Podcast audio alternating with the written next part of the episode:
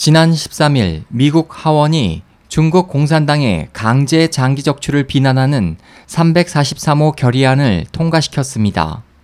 15일 미국 주간지 뉴스위크에 따르면 미 하원은 이번 결의안에서 중국에서 파룬궁 수련자와 양심수의 동의 없이 강제로 장기를 적출하는 행위에 대해 미국 국무부에서 철저히 조사할 것을 호소했고 강제 장기 적출에 참여한 사람에 대해 입국 비자 발급을 금지하고 이민법 규정 시행에 대한 연례 보고서를 국회에 제출할 것을 국무부에 요구했습니다. 이번 결의안에 따르면 중공은 2011년 이식장기의 대부분을 사형수에게서 얻었다고 주장했지만 상당 수량의 장기는 파룬궁 수련자에게서 온 것입니다.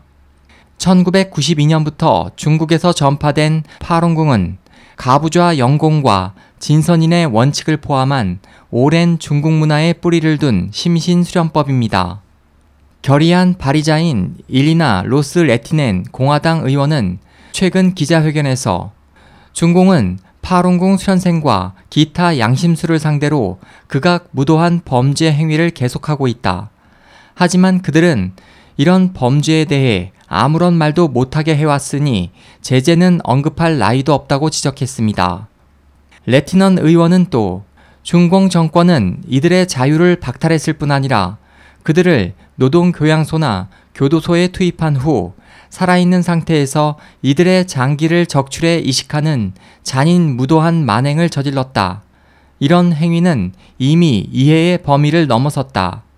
반드시 이들의 범죄 행위를 만장일치로 반대하고 무조건 중지시켜야 한다고 주장했습니다.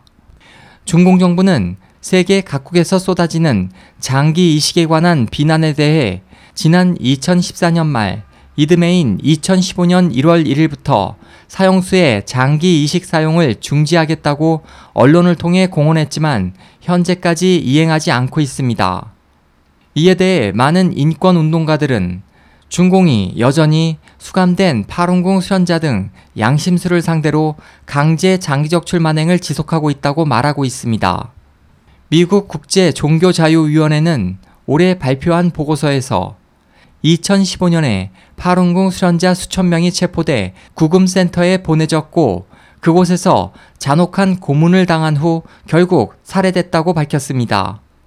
전문가들은 이에 관해 수년 동안 조사해온 중국의 장기 공급 시스템의 세부 상황에 따르면 장기 제공을 위해 감금된 사람들이 장기 주문 수요에 따라 살해되고 있다고 밝혔습니다.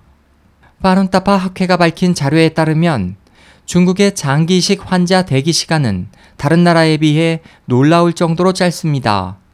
미국에서는 간장과 신장의 이식 평균 대기 시간이 각각 2년과 3년이지만 중국에서는 보통 몇 주만 기다리면 장기를 얻을 수 있습니다. 이 같은 상황은 장기 이식 여행을 위해 중국을 방문한 외국인도 마찬가지입니다. 학회 측은 중국에서는 환자가 장기를 기다리는 것이 아니라 장기가 환자를 기다리고 있다고 표현했습니다. 2011년 뉴욕대 병원의 인구보건과 의료윤리부장 아서 케플란 교수는 중국에서 진행되는 장기 이식과 관련된 연구를 거부할 것을 건의했습니다.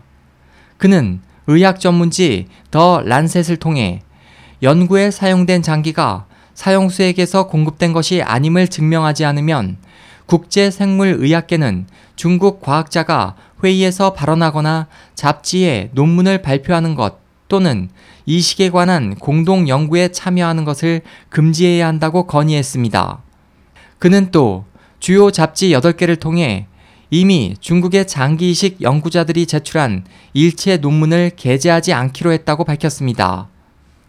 한 의학 전문가는 중국의 장기 이식 시스템은 모든 장기 정보가 투명해야 하고 확인할 수 있어야 하며 모든 장기 기증이 자발적이어야 하고 금전으로 거래하지 않아야 한다는 세계 보건기구 후 기준에 미치지 않는다고 지적했습니다. SOH 희망지성 국제방송 홍승일이었습니다.